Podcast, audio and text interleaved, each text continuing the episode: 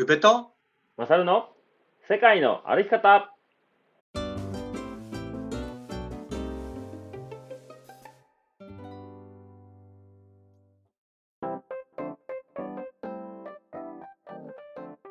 世界の歩き方番組パーソナリティの宇部と。マサルです。この番組は世界一周とロングトレの旅をしてきた上とマサルが日常の気づきや旅から得たこと学んだこと旅のエピソードを踏まえてお話しする番組でございます本日11月の4日土曜日です。お久しぶりです。お久しぶりです。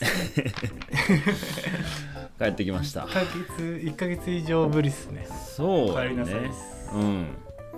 そうなんですよ。宮崎、まあ、思う存分満喫してきましたよ。お疲れさんでした。うん。まあ、今日はね本編でそんな話をしていこうかなと思うんですけど、まあ、僕個人でやってた地図にない道のポッドキャストの方では現地のまあ、うん。ハイキングしながらの声をお届けしたんですけどちょっとここっちはねゆうちゃんとああだこうだ話できたらなと思って。はい、了解です。はい。ではまずお知らせですかね。はい。はいえー、っと、キョナマチオフ会ですね。お願いします。はい。こちらの方はもう締め切りしましてはい。合計21名の方がはい。参加するような形ですかね。うんうん。はいありがとうございました。ー楽しみですね。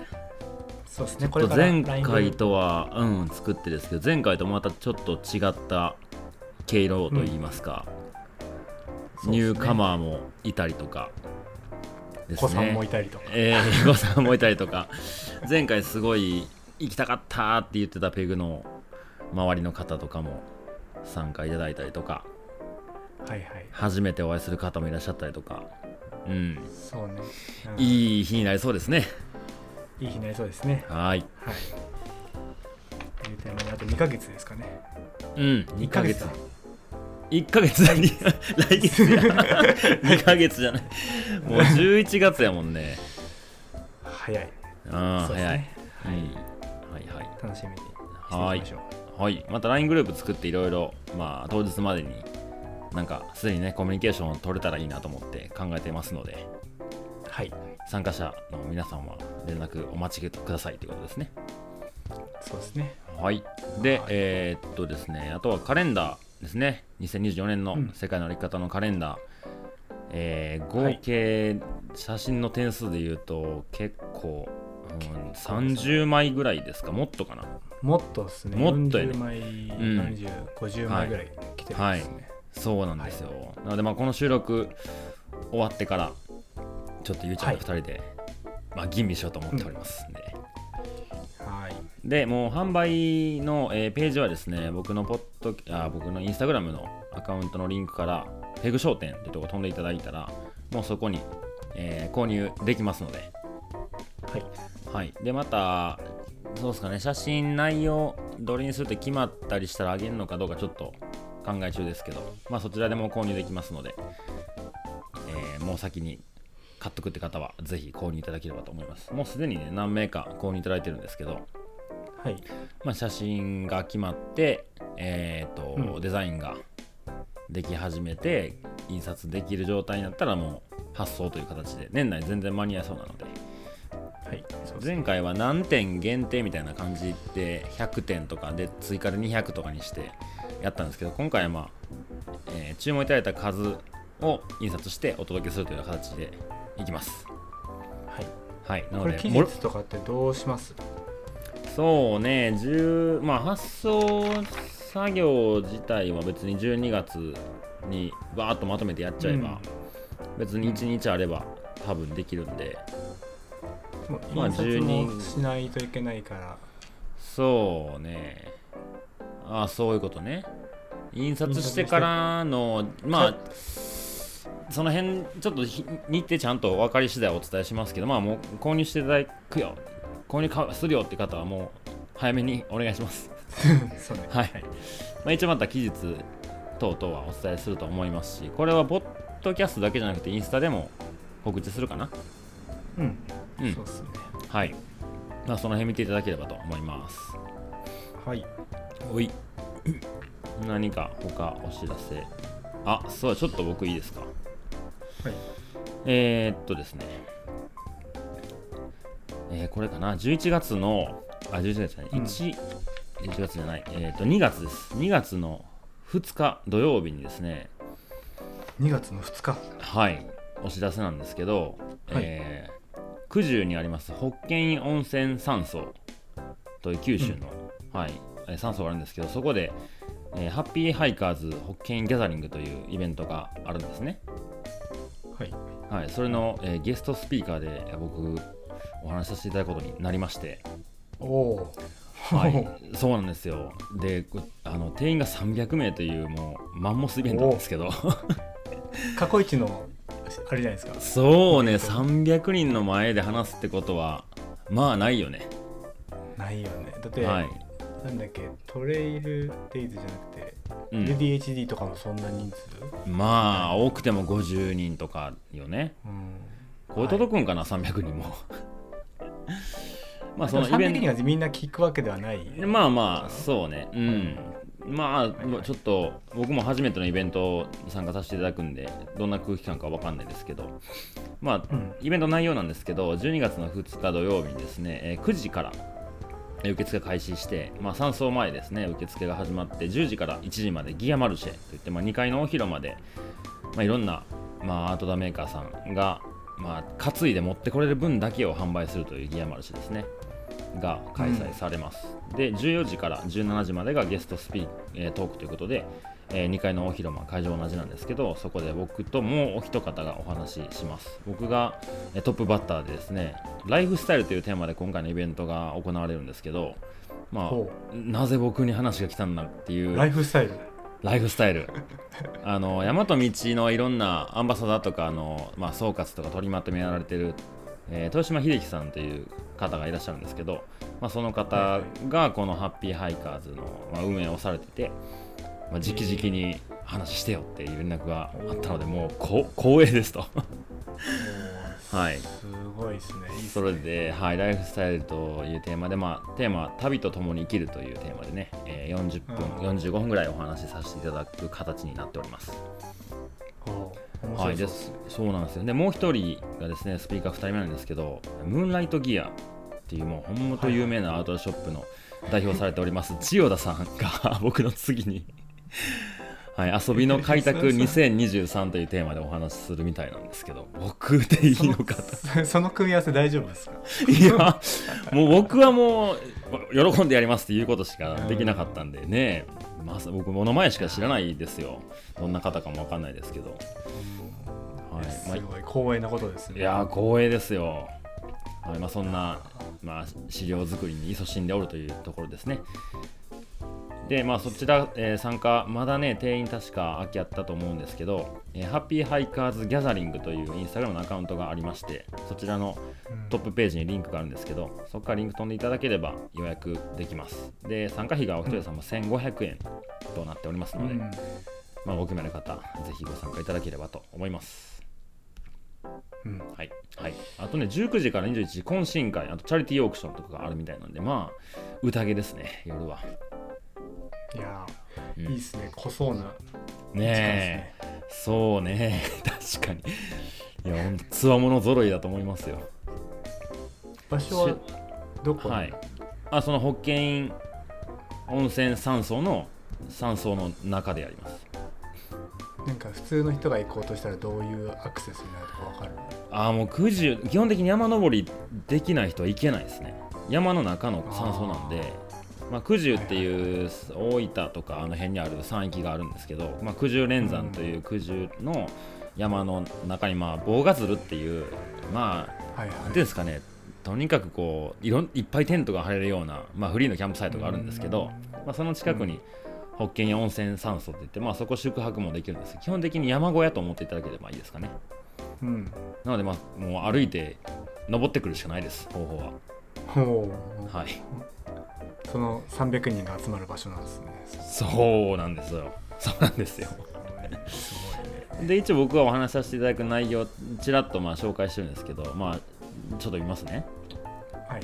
はい、えー社会から逃避するように旅に出た20代。そんな生活が始まってから約10年。非日常と捉えていた旅がいつの間にか日常生活に溶け込んできました。10年間で変化していた旅とライフスタイルの関係性をお話ししますと。紹介しております言葉にすると素晴らしいですね。そうそうそうそうなんよいやすごいと思うもちろんすごいと思ってるけど 言葉にするとさなんか、ねえ。おおってなります。ね文章考えたよね。いやいいな。いいっすね。うん。はい。ではまあ、はい。なんかあれかな。えっ、とギアマルシェの10 20, 20ぐらい出るんですかね。なんか山と道から僕も知らないとこいっぱいあるんですけども。うん。ガレージブランド的な。そうですね。そうですね。まあムーンライトギアマさんももちろん。あと、まあ、僕愛用してる財布のミニマライト。だとか。ほんと知らんなこう名前聞いたことあるのはちょこちょこあるんですけど。まあそんな方々もいらっしゃいますので、とても濃い夜になると思いますので。はい。いいっすね。はい。そんなとこですかね。はい。はいじゃあちょっとオープニング長くなりましたけど本編、えー九州自然歩道宮崎セクション僕が歩いてきて、まあ、どんなことがあったのかいろいろお話ししていきたいと思います。はい。はいそれでは世界の歩き方スタートです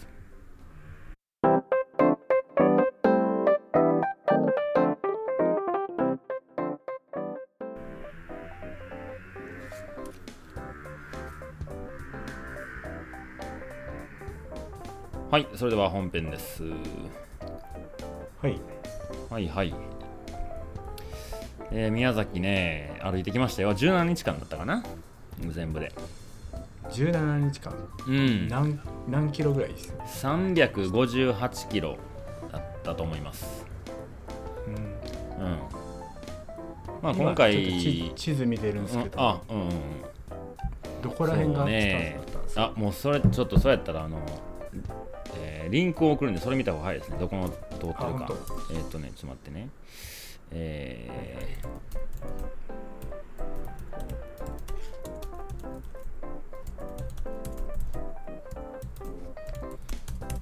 九州自然歩道宮崎セクションみたいな感じで調べていただいたら、えー宮崎県九州自然歩道コースガイドトレッキングルートマップっていうのがネットで出てくるんですけどそれを見ればわかるいやーわかりづらいこれ 環境省のやつの方がいいですかね。え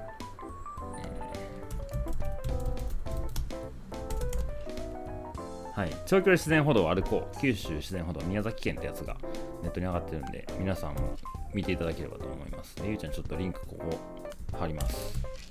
これ。あはいあうん。りがとうございます なんかまあ表記はねいろいろ距離一応ここには53キロって書いてるんですけどうんまあ、あ、53じゃない。ごめんごめん。これはあれ、初めのセクションや。えー、351キロってなってるんですけど、まあなんか、いろいろルートがこうあっち行ったりこっち行ったりとかあったりで、358キロと僕は認識してますね。うんはい。と、大分県の県境から歩き始めたんですけど、まあ、祖母山という山が、えースタートになってて、そこからうん。観光地でも有名な高千穂峡ですね。はいはい。あの観光地を通ってそこからはもう本当に里山人里みたいなのを交互に歩くような感じで山を歩き、まあ、前半がそんな感じですかね。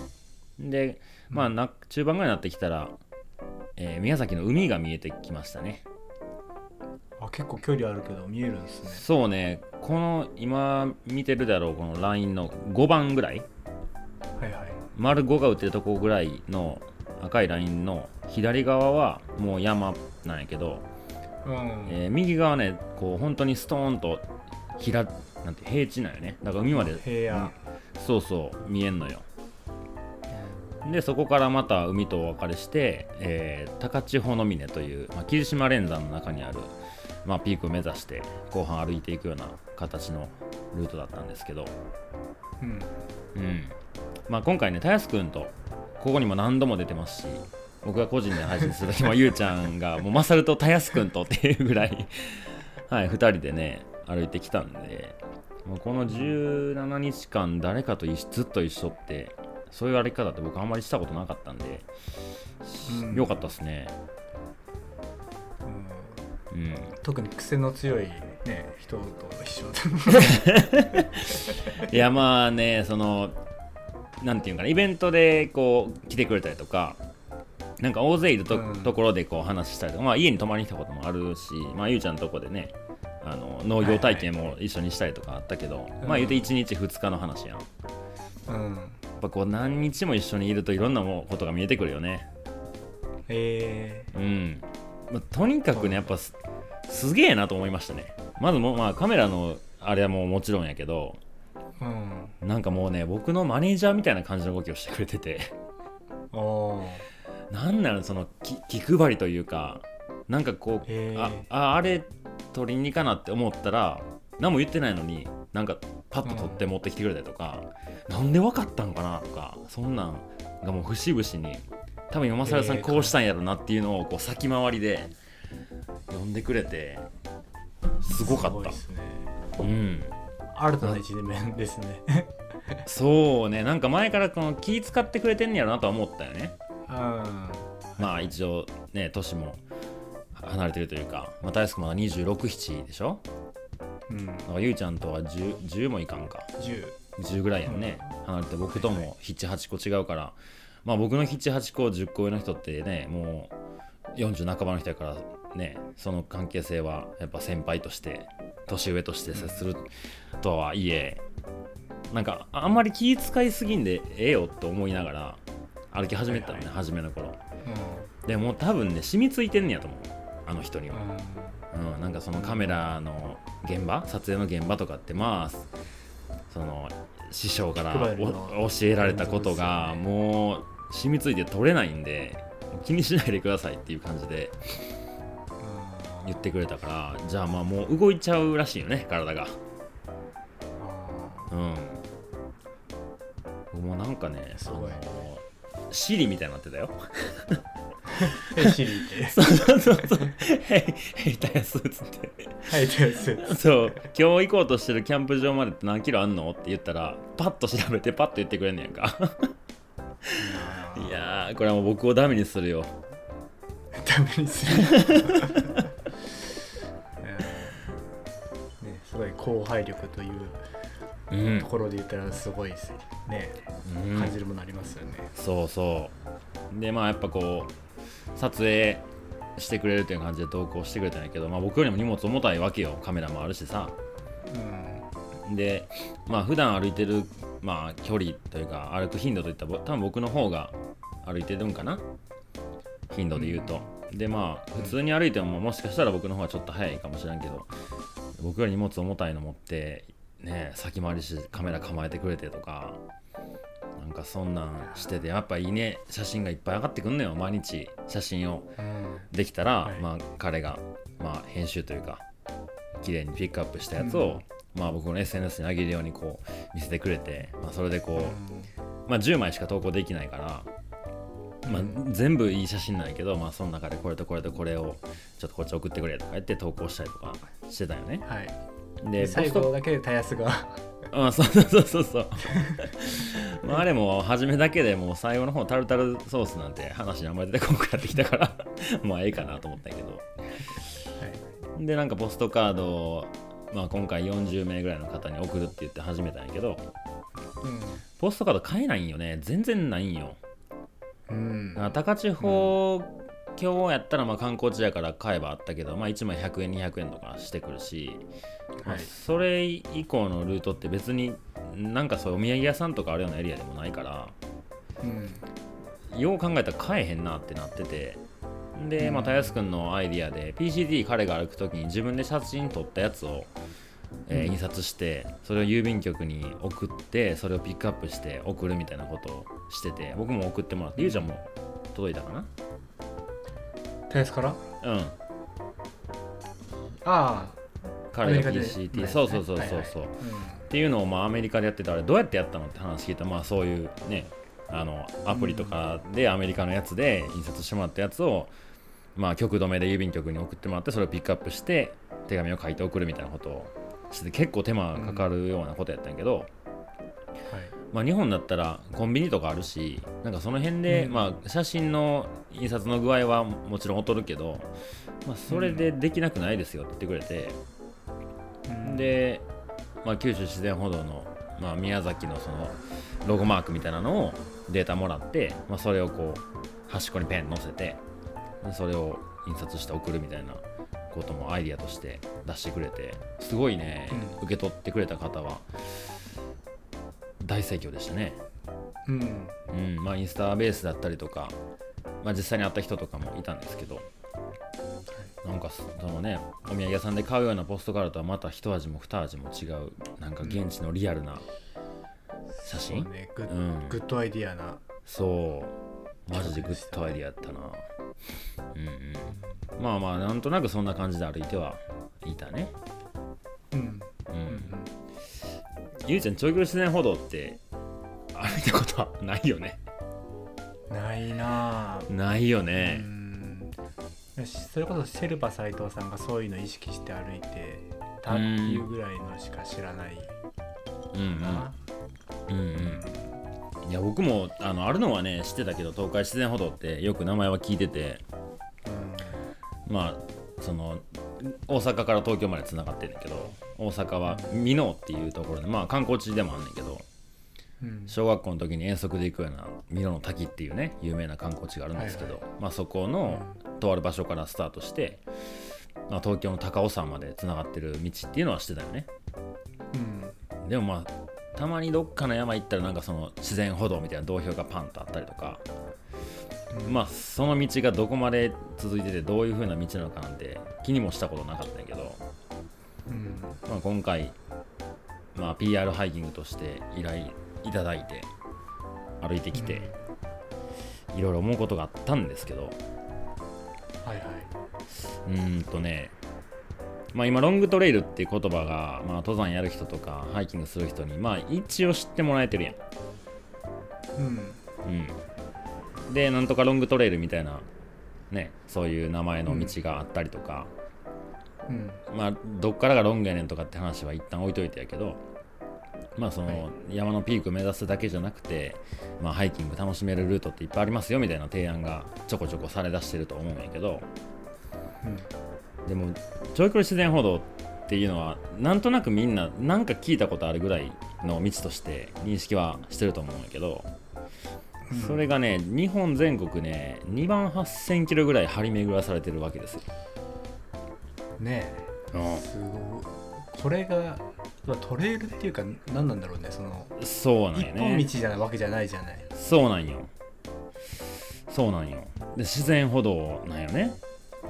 で、はいそれが、まあ、一番初めできたのが東海自然歩道で約50年ほど前らしいのね。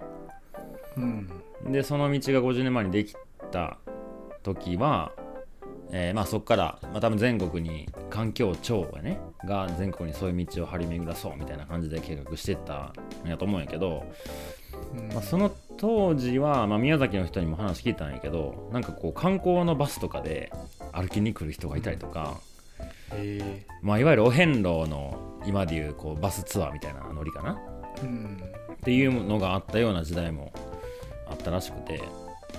うん。でもまあ50年前ってねその今とはもちろん働き方も違うというか一つの仕事を退職まで続けてとかこう、ね、結婚して家買って車買ってみたいなそれが幸せのあり方としてみんな認識してるような時代なわけやん。うん。そんな時に1ヶ月も2ヶ月も休んで歩きに行くなんて人なんてまあ相当少数派やったと思うんよね。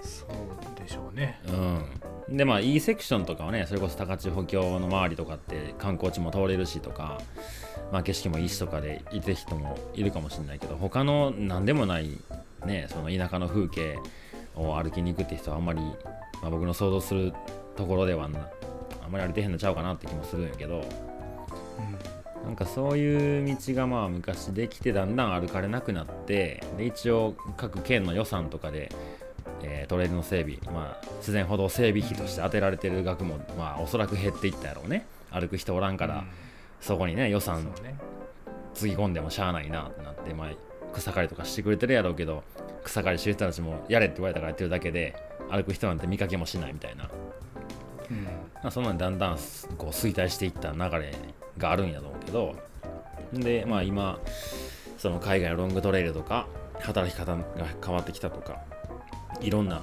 いろんなこう条件が重なってというか歩き出す人がちょっと増えてきて、はいで日本にも海外歩いた配下が増えて道のく潮風トレイルとかも1000キロぐらいの道ができてねする俳句するみたいな人も年間何十人とかいるようなこのご時世ですけど、はい。まあなかなか厳しい道が多くてね宮崎県のセクションはそれはほあの普通に歩くのに歩きに歩けないでしょっていう。そうね。まあ舗装路がほとんどないよね結局のところ。であー50年前はそこが舗装路じゃなくて未舗装路の土の道やったけどいろんな道路の工事とかで舗装路に変わっちゃったりとか。もうそれはしっかりめのあのアスファルトって感じなそうそうもうしっかりめのアスファルト。へで山の中にも、まあ、峠越えの道とかも林道やったところがもう舗装路に変わったりとか。うん。それは車が入ってこれる？入れるところもあるし。あでそこの間を、まあ、峠越えとかで自然歩道が舗装路を歩くこともあるんやけどそうじゃない山道入っていったら、まあもちろん誰も歩いてないからどこに道あんのっていうところからまあうん。草もぼうぼう生えててやぶこぎとかもうほんま崩落したところをなんとか歩いていくとか。まあ宮崎県のセクションに関してはそういう印象を持ったんよね。うん。うん、で道のく潮風トレイルはもともとはあそこに自然歩道があってで、えー津波で流されちゃってそこにもう一回一からちゃんと道を作ろうよっていう流れであの道ができたらしいのね、うん。だからまあ自治体の人、まあ、地域の人たちに、まあ、どういう道通せばいいかって相談会も開いていろんな人たちとこうコミュニケーション取ってくれてあの道が今できたからなんかその道を通して意味がすごい分かんねんやけど、うんでも九州自然歩道に関わらず多分全国的にそうかもしんないけど宮崎歩いててなんでここ通ってんねやろなっていうのが結構あってうん。で50年前にその道にしますせって言った人おそらくちょっと偉い人やんな多分。20代とかの人が言ったわけじゃないと思うんよ。まあはいはい。50代ぐらいの人たちが、まあ、この道にするか言うてその道にしたいけどなんでその道通したかっていうのもなんかいまいちよくわからないエリアもあったり。でその道もちろんみんな行かないから歩かないから道も消えていくみたいなのを目の当たりにしながら。まあ僕が個人にやったポッドキャストでも話したけど、まあ、この道があるからこそまあ歩くなんつうんかなうんこの道の通り歩く必要はないけどこの道があるから九州自然歩道が一周回ってんねやなっていうのを感じてね。でそれがこう昔通ってた道はもうなんか歩きにくいしいいやっていう風にするのもなんかちょっとリスペクトがないというかその道のおかげで今こういう道があるよねみたいな話をたやすくんとしてて。うん。でもちろん歩いて楽しかったしいろいろ大変なこともありつつやけど、まあ、2人で歩き終わってから、まあおもろかったよなこの23週間みたいな話にはなってるから。うんで、まあ、地元の人との触れ合いもたくさんあったし、まあ、じいちゃん、ばあちゃんとかばっかやけど、まあそういう人たちも、うん。まあ、一回家の庭とかにも寝かしてもらったりとかあってなんかすごいいろんなしゃべおしゃべりしたりとかなんか分からんけどもしかしたらちょっとむ向こうのじいちゃんも元気になったんちゃうかなとかも思ったりとかして。うんなんかね何でもないこんな町に何にしに来たんやっていうところから始まった関係性やったけどなんか来てくれて楽しかったわ言うてくれてね見送ってくれるって、なんかその人のうんまあ淡々と過ごしていく日々の中でちょっと刺激的な一夜だったんじゃないかなと思ったりするし、うん。まあ、こういう道が、ね、日本各地あるんだったらなんか山登りピーク目指すためだけの山歩きじゃなくてもこういう提案ってあっていいよなっていうのは素直に思ったよね。うん。うん、そうそんなところを思った宮崎のセクションやったかな。どうん。うん。そうね。うん。うん。でマサルの配信でもそのネイティブ的な話をしてて。うん、そうね。でこれからそのロングトレイルが日本でも普及されるってなるとさうん。多分一本道にこだわるうん、感覚ってある気がするんだよね。あー九州から北海道までを一本でつなぐ道をはいはい。歩くって。でで多分日本縦断とかするって考えた時に、そっちの方が分かりやすいし、うん。いいと思うんですよね、うん。やる側としては。うん。でもその既存のこの東海自然歩道とか、うん。まあ長距離自然歩道うん。の価値を担保するっていうかうん。そういう歩き方もかっこいい。そっちの歩き方のかっこよさも伝えていきたいなっていううんうん。話ですよね。そうね。うん。その通り歩く必要は本当にないと思うんやけどなんかその道がなんかないがしろにされてほしくないというか。うん。うん。え。なんかまあ道標が、まあ、僕の個人の話でも言ってたけど、まあ、50年45年ぐらい前に建てられたであろう道標が山の中にまあ本当荒れた山の中にポツンとあるんやけど、ーうん。まあ、そんなんがまあ50年約50年ぐらいここにあり続けたってまあ見見方を変えればすごいロマンのあるものやん。うんでそれが今は道がこう朽ちてとかその階段みたいな感じで作ってくれたけどそれがこううん。雨とかの土砂で埋もれちゃって、まあうっすら見えてるけどほぼ斜面みたいな。昔はこれ階段やったろなやったんやろなと思いながら歩いたりとかしてて。なんかそれを見あこの道標って僕が僕とたやすくんがその道標を見つける前に誰がこの道標を見たんやろなとか。うん。なんかこうずーっとここにあったなんていうかない遺跡じゃないけどなんかそういうのを見たような気もしてて。うん。なんか逆にそういうのはこうちゃんとその本線を歩いて大変やけど歩いてそれを見つけたっていうなんかちょっとチャレンジングな歩き方をする人がいてもいいし、まあ、そういうとこはもう危ないし自分の、ね、能力やったら歩けるとは思わへんし怪我したらあれやからって言ってまあ迂回してコンビニ寄ってから行くとかでもいいやろし舗装路歩いてもいいやろしでもその道を逆にああなんかその本線のことを僕はポッドキャストネイティブルートって表現をしてたんやけど、ね、ネイティブを全部行ったってすげえなっていうかっこよさもあっていいと思うよね。うん。うん。それは CDT 歩いた時にもすごいね思って、うん。まあ、PCT ゆうちゃん歩いた道だったり他の道もまあ一応この道がその道ですよっていう一本があるやん。ありますね。うん。で、AT もそうだし。で、CDT に関しては、まあ、オルターネートルートと言われて、まあ、どっちの道行っても CDT だよみたいな感じだよね。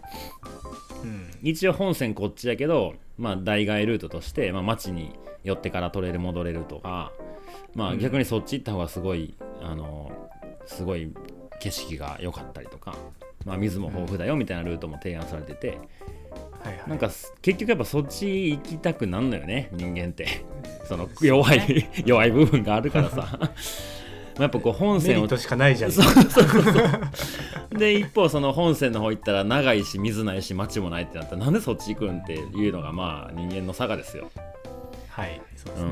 うん、で逆にそっちのルートをちゃんと歩く人ってすごいなと思ったんよねうん。うん、わざわざ自分でまあ厳しい方というか過酷な方を選んでいける強さというかそこに対するこだわりみたいなのを感じてでも別に彼らも僕にその、まあ、ショートカットしたような道を歩いてもいやそれがお前の CDT だからいいじゃんみたいな感じで言ってくれるわけよ、はいはい。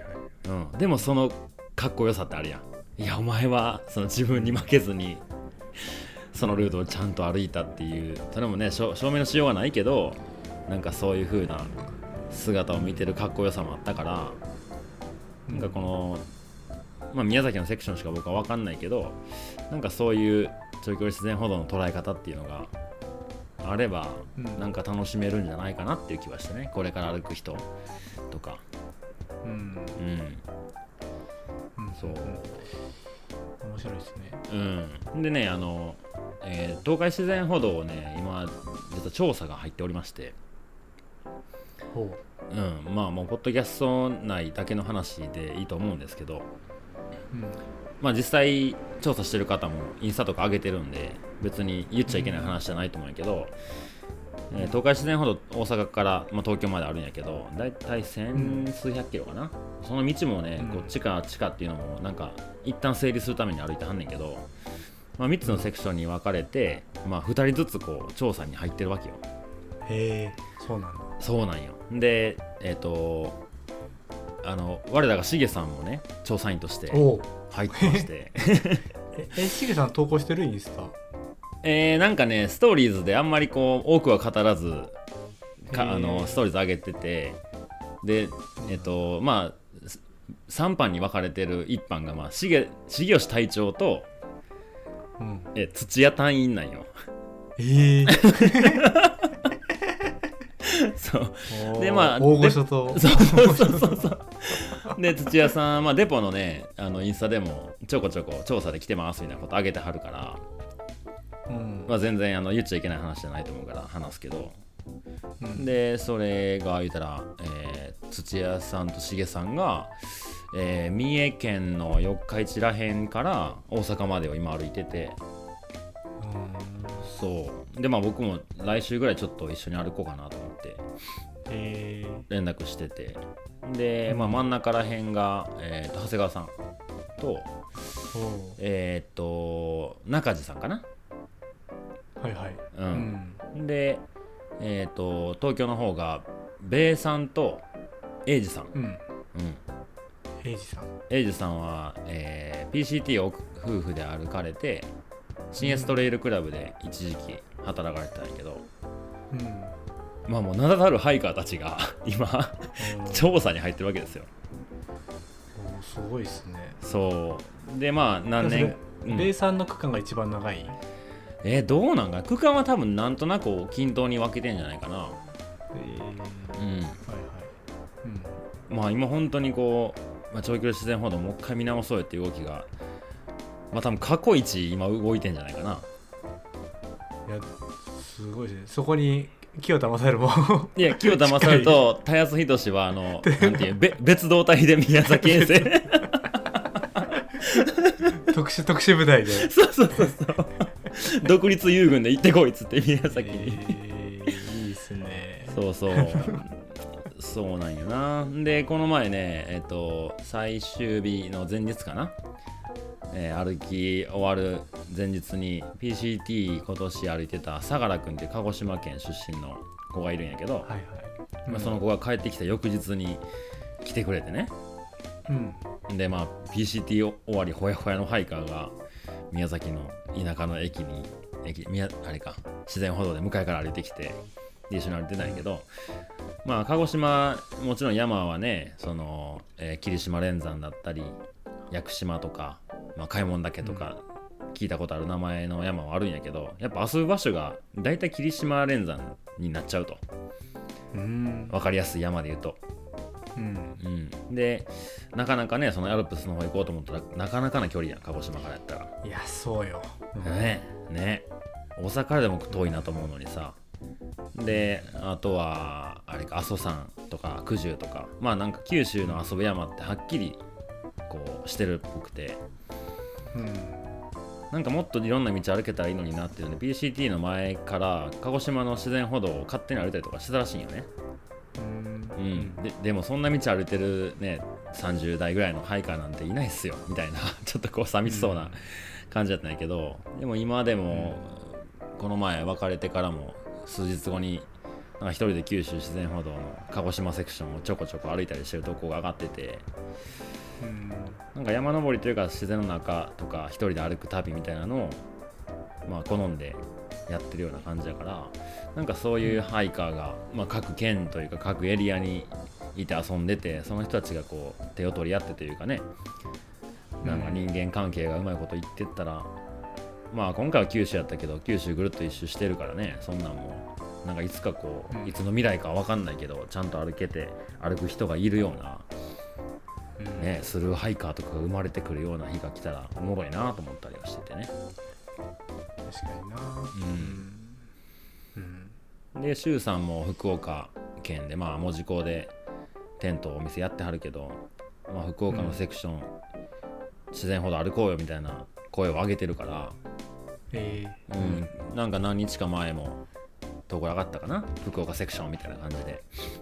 うん。うん、で、まあ、宮崎一応今回歩けて、まあ、向こうにもキーパーソンがいててね僕も散々家お世話になった高城さんという方なんですけどその方がすごい精力的に動いてくれてて、まあ、例えば鹿児島に相良君がいて宮崎にうん。高城さんがいてで福岡には周さんがいて、まあ、うん。熊本には谷がいてみたいなね。なんかそういう人たち、実際にこう長い距離歩いたハイカーたちがなんかそういうの面白がって遊んでいったらなんかそんな未来もあんのかなとか思ったりはするよね。おー確かに。うん、うん。いやなんか結局やっぱ人がそこにいるからうん。ね、そういう面白みがうん。増える感じが。うんうんうんありますよね、そうよね。道のくもね今歩いてるね谷とか、うんうん板谷さんがいるからよりなんかフューチャーっていうか、意そう識するけねど、。うんうんうん。やっぱそこにいるまあマサルとかだったら、まあ、そこでそこでおお世話になった人もいると思うんだようんうね、ん。そういう人ありきのなんかそういう自然歩道っていう認識うん、な気がすそう余計ね。しますよね。うんうんうんうん。そうやねんな。な多分タニーの家のちょっと裏になんか同票あったっすよとか言ってたから、うん。まあタニーがく熊本、まあまだね来年も CDT 行こうとしてるから、うん。まあ熊本に今後もいいのかもわかんないけど、なんかそういう感じで、うまい感じでこう一周ぐるっと回った。2000キロあるからね。いや2000キロってまあまあロングじゃない？道のくよりも長いからさ、2、3ヶ月かかるわけやん。うん、まあ夏はもう暑すぎて多分九州なんか歩かれへんやろうけど、まあ、逆に言ったら夏を外して秋冬春多分歩けると思うよね。冬も雪降らへんって言ってたしみ南の方は。はいはい。なんかそんな感じでいつかねそのスルーハイカーがおったみたいな話が出てきたらいいよね。ねなそんなにな何人も歩いてる場所ではないだろうし、うんうんうんそうそう。でまあいつの未来か分かんないけど例えばやけどこの一周ループしてるからさ別に一応、えー起点が福岡セクションのえーちょっと名前忘れたけどあるらしいんよね。うん。で、えー何なんて山やったかな北の方にあるうーパッと出てこないかな。まあ山があってまあそこからスタートしですよとは言ってんねんけど別に一周回ってるから別にどこからスタートしてもいいわけやん、うん。で例えば宮崎の人がまあ時計回りに歩き始めてうん。で、まあ、熊本の人が逆時計回りで歩き始めててうん。鹿児島のどっかで出会って「おマジっすか」っつって、その1ヶ月半後にこうお互い逆回りしてどっかでぶつかるとかもありえたりとか、うんまあ、逆にこう大分から出発したばっかやけど2日後3日後とかに出会ったハイカーが「いや実は俺宮崎ゴールやからあと1週間で終わっちゃうんよね」っていう人と出会うとか。うん。なんかそんなんで宮崎に帰った人がああいつまだ歩いてるからちょっとエンジェルしに行こうかなって言って車で熊本まで行くとかね。うん。なんか一本縦にビュッと長くないからなんか九州の中ですごい近い距離感のエリアもあるからね。なんかそういうループしてるロングトレイルって僕は初めて知ったから、うん。なんかそれがちゃんと歩かれたらどんな風になるのかなと思ったりはするね。なるほど。うん。うん。うんうん。なるほど。ああとあるよ。み宮崎。どこえっと熊本の方やったかな。宮崎のあるととある道の駅に行ったら「ポッドキャスト聞いてます」っていう方がたまたまいてさ。どういうことそれ？えっと道の駅でちょっとビールでも買おうってたやすくんと行ったよね。うん。で、まあ、荷物置こうと思って道の駅の入り口の方行ったら中から、まあ、マスクしてちょっと顔ははっきり分かんなかったんやけどあの、うん。女性がもう明らかにこっち向いて歩いてくんのよ。うん。でななんやろうなと思ったらもう「ポッドキャスト聞いてます」みたいな感じで「マジっすか?」って、へでもその方もなんかポッドキャスト聞いてくれてるからまあマサルさんがこの辺に歩いてるっぽいなみたいなぐらいでは聞いてて。ーすごいね。でその日たまたまどっかの山かな？大久江山の山行って帰りに道の駅で普通にご飯食べてたらパッと外を見たらさっきラジオ聞いた人が歩いてるみたいな もう思わず声かけちゃいましたみたいなじゃあマサルがそこにいるって分かって来たわけではない。じゃないじゃない。そうそうそう。まあこの,、えー。この辺似てはんねやろなっていうぐらいだったらしいよね。そうだよね。そう、ん。そしたら「おおおるやん」みたいになって。話しかけてくれたんよ。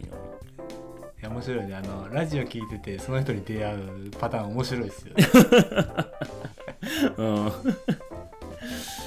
そうそうそう。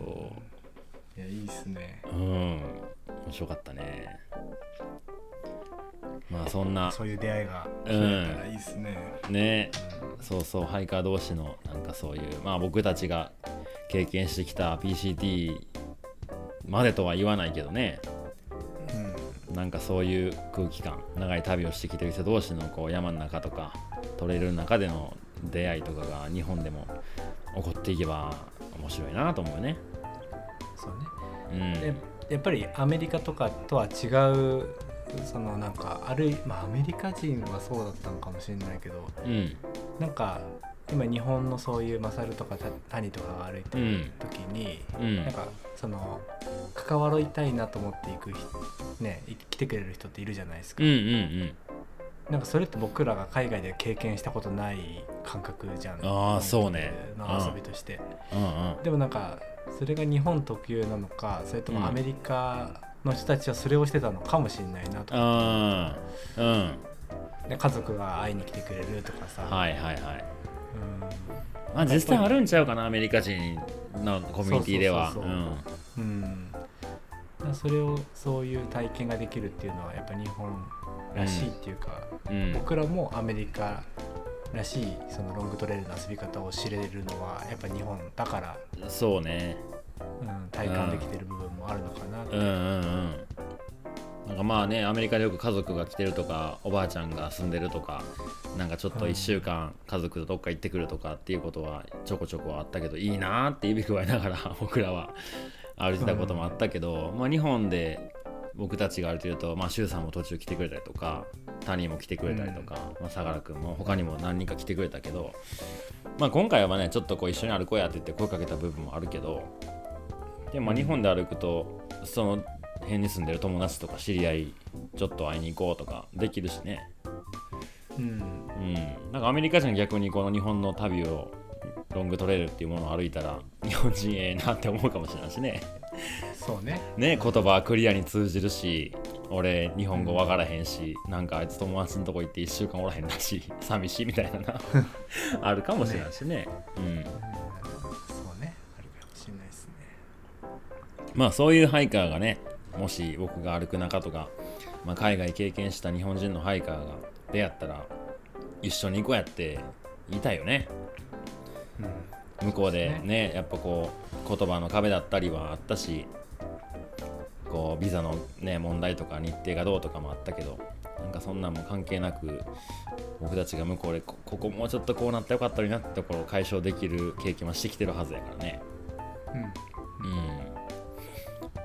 そんな風な出会いがあっても思うよね。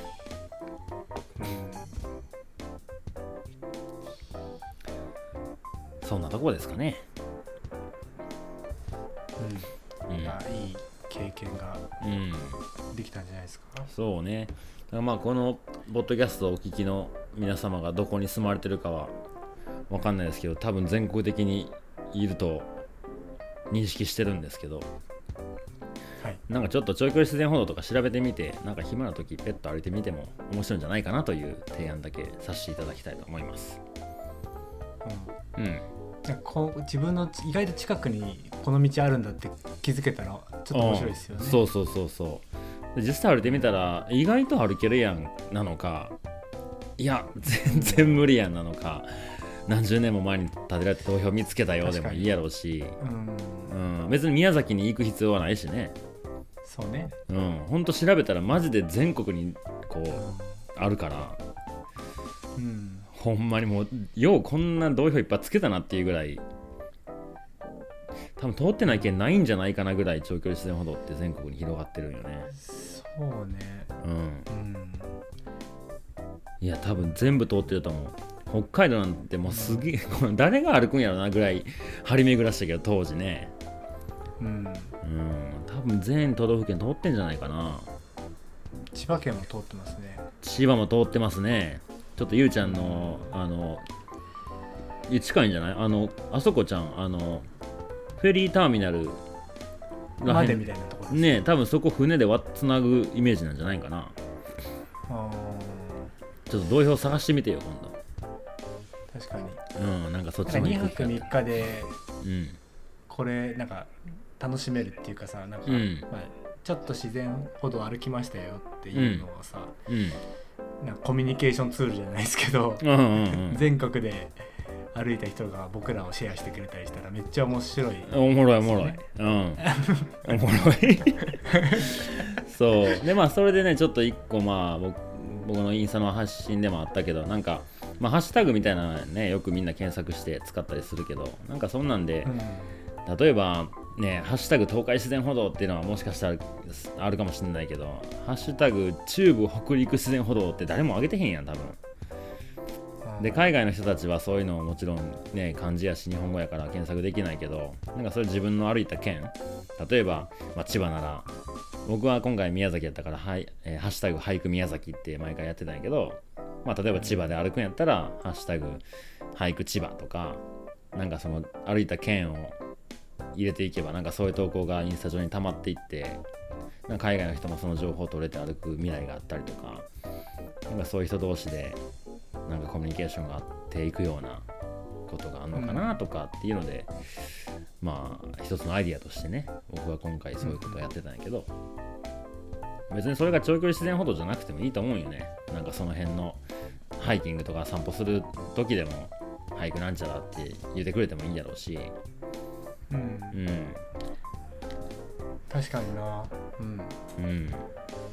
やっぱね有名な山とかやったらさそのまあ北アルプス「ハッシュタグ北アルプス」とかなんやろね槍ヶ岳とか、まあ、富士山とか九十とうん。か阿蘇とかは、もう散々みんな投稿してるし観光してる人もいるやろうけどなんかその歩き旅をやってるっていうなんかマークとしてそういうなんか使い方してくれたら面白いことにななるような気がしてんだよね。みんながそれをこう面白がってくれたらいいけどね。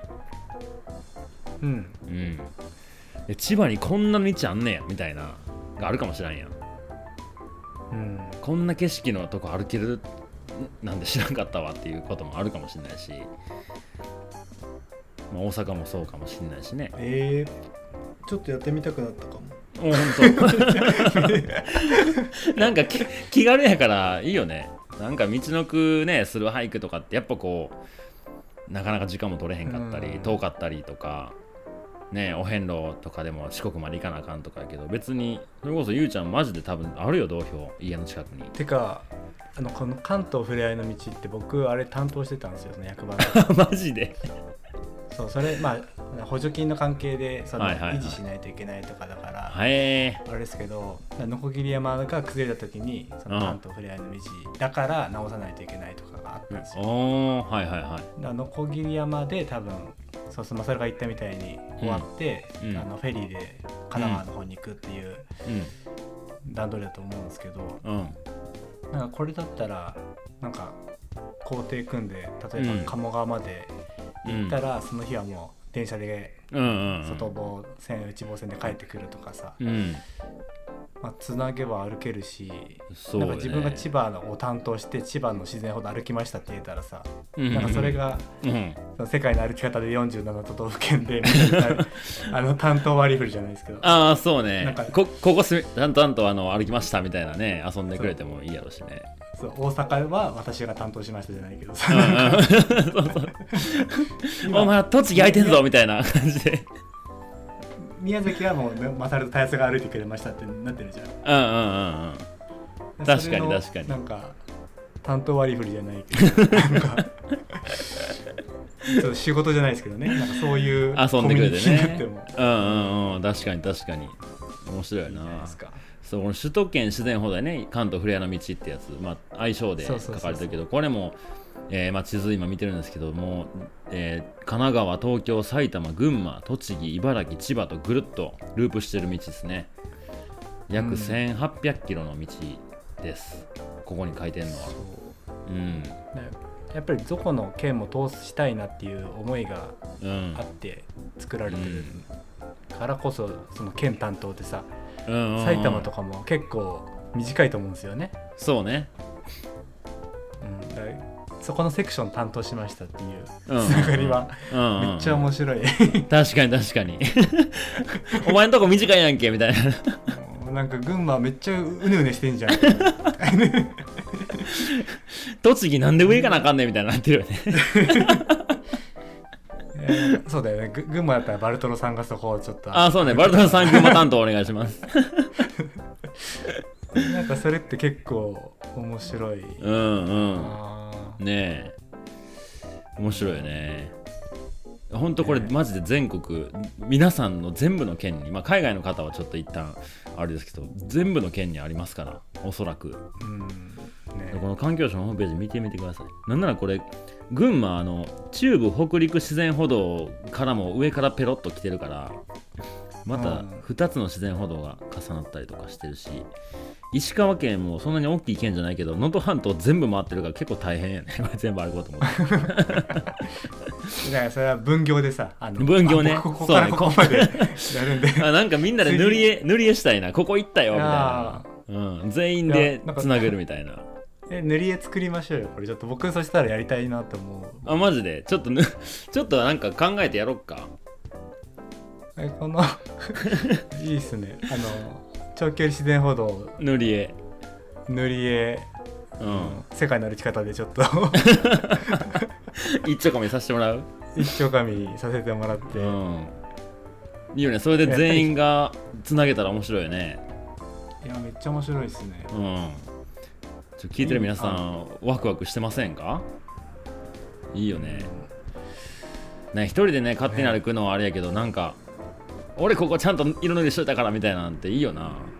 そうなんか自分もその一味になれたうんうんうん感じはうん。ねね絶対楽しいだろう楽し長野とかめっちゃ入り組んでるし。え へえ面白そう。えーいい案が出ましたね。ねえ。うんうん2024年ちょっとそれちょっとで2000 2025年のカレンダーはもう長距離自然ほど縛りとかにする。縛り？長距離あでもそれ面白いかもしれないですね、うん。ちょっとでもいいわけだもんね一泊そうそうそうそうそう。であれやんあのか環境省が一応このメインで動いてる道やからさちょっと僕たちが環境省に挨拶しに行ってさ あの僕たちがやってるポッドキャストのリスナーさんで全部つなぎましたって東北大変っすね。板谷さんに 板谷さんに頑張ってもらって。そうね板谷東北お願いします。道のくはもう歩かれたんでねこの内側にある東北自然歩道奥新奥の細道ってやつ。あの派遣何人もか抱え抱えて。お前青森もすげえ大変そう岩手も。山形が点々点々ってなってるこれどういうことなのね。そうね。うん。いやそうやって面白がってくれたら最高ですね。これは面白いですね、うん。ちょっとなんか考えようよ。考えましょう。みんなが参加しやすそうな面白いやり方で。そうね。うん。すごくこれってハッシュタグつけやすいしさ今これ歩いてるとかさ、うんうん。うん別にそれで誰かがさあの、うんなんだ来てくれなかったとしても、うん。なんかそこの一体感ってあるじゃん、うんうんうん、まあ多分、まあ、2泊3日で歩いたとしても一人でずっと歩いたとしてもうん。うんなんかみんなの共有財産を作ってうんうんる感じってうん。結構、うん、十分。なんか一人でね勝手に歩けるそうそうそう。うん楽しめる気がするっす。うん。ね、なんか例えばまあアイディアでしかないけど例えばインスタグラムでそういうなんか例えば世界の歩き方のインスタグラムを作って基本的に僕たちは投稿せずにリポストしかしないみたいな。うん。でそれでこうまあなんやろねそのうん長距離自然歩道色塗り計画みたいな勝手にタグつけてそれをつけて投稿してくれた人のやつだけをリポストしていってなんか月に1回ぐらいこ今月はこんだけ塗られましたみたいなのを僕たちが上げていくみたいなやったら手間もないし。うん。うん。ちょっとそのデザインとかも考えてもらってね、うんうんうん。そうね。だから道のしあの調べるのはご自身でお願いしますっつって まあそんな遊びが SNS つないでねポッドキャストの中でもなんかここ歩いてここよう歩いたなみたいな話があったりでバルトロさん群馬全部行ったらしいでみたいなとかさ。うん自分担当する県が何日で歩けるのかさ調べるだけでも結構面白い気がする、うんうんうん。うん。いやそれめっちゃおもろいな。ね、だってそれってあの電車でさ、うん。今日は3日間だけっていうかセクションハイキングをずっとやってても楽しめるじゃん,、うんうんうんなんか多分千葉を歩くってめっちゃ面白くないと思うんだよね2泊3日で。はいはいはい。まあそのなんだろうな、うん、平野部それこそうん。舗装路ばっか歩くとうか、んうん。でもまあスタンプラリー感覚かもしれないけど、うん。これを自分がつなげることでみんなの一部になれるのは、うん。じゃあ、そうよね。うん、面白いな、ねちょっと頑張って距離伸ばして歩いちゃおうかなみたいなね。うんそんなでもいいやだし。でそこで新しく見える景色とかさうんうんうん。出会いとかもあるそうね。はずじゃん、うんうんうん。あどっかねそのアルプス行こうと思ったけど天気悪くて日が空いたとかででも長野来ちゃったしなって長野の自然歩道をどっか探して歩くとかでもやるしね。ここ塗っててやるかみたいな。そうそうそう。そうそうここ塗っといたらかみたいな感じでうんうん。面白でいね。1ヶ月ごとに更新されていくってことですよね。例えばね。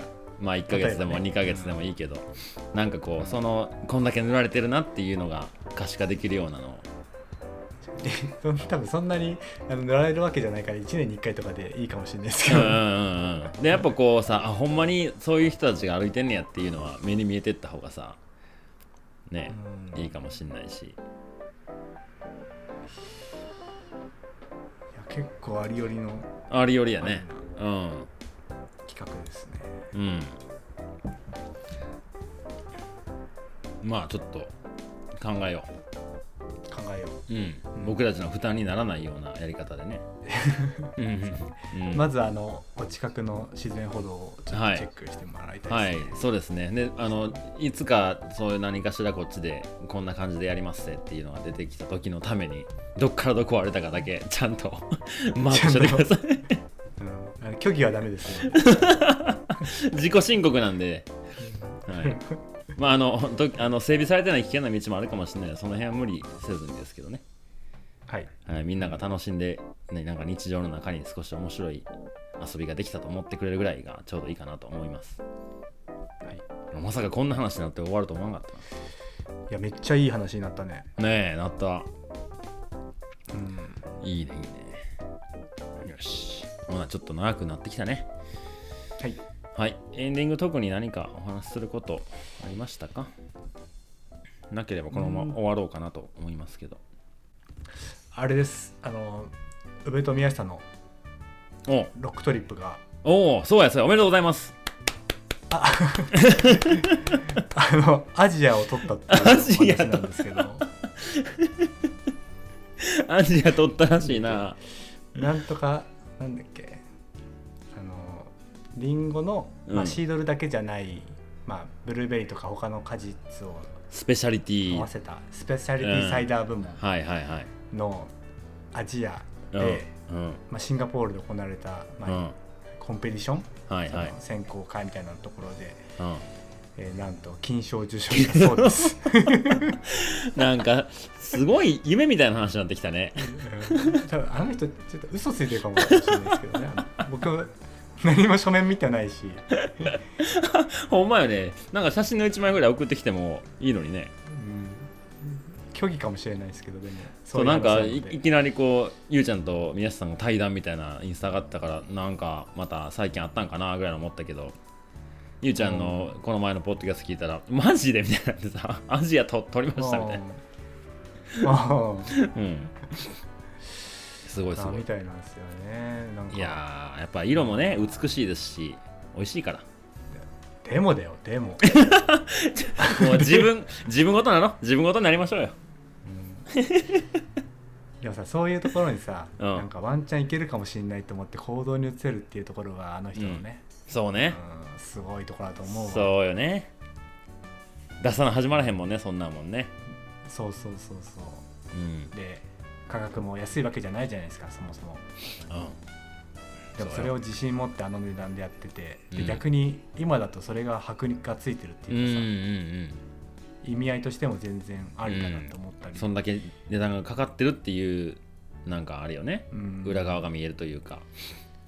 そう。で、うん。なんか今も今のところ2人でなんかこの背景とかさ、うん。なんか本当に自分も災害乗り越えて宮下さんも災害乗り越えて、うんうんで2人でなんかやったら面白いねっていう話ってうん。多分どこも1回もしてないと思うんだよねちゃんと。そうね。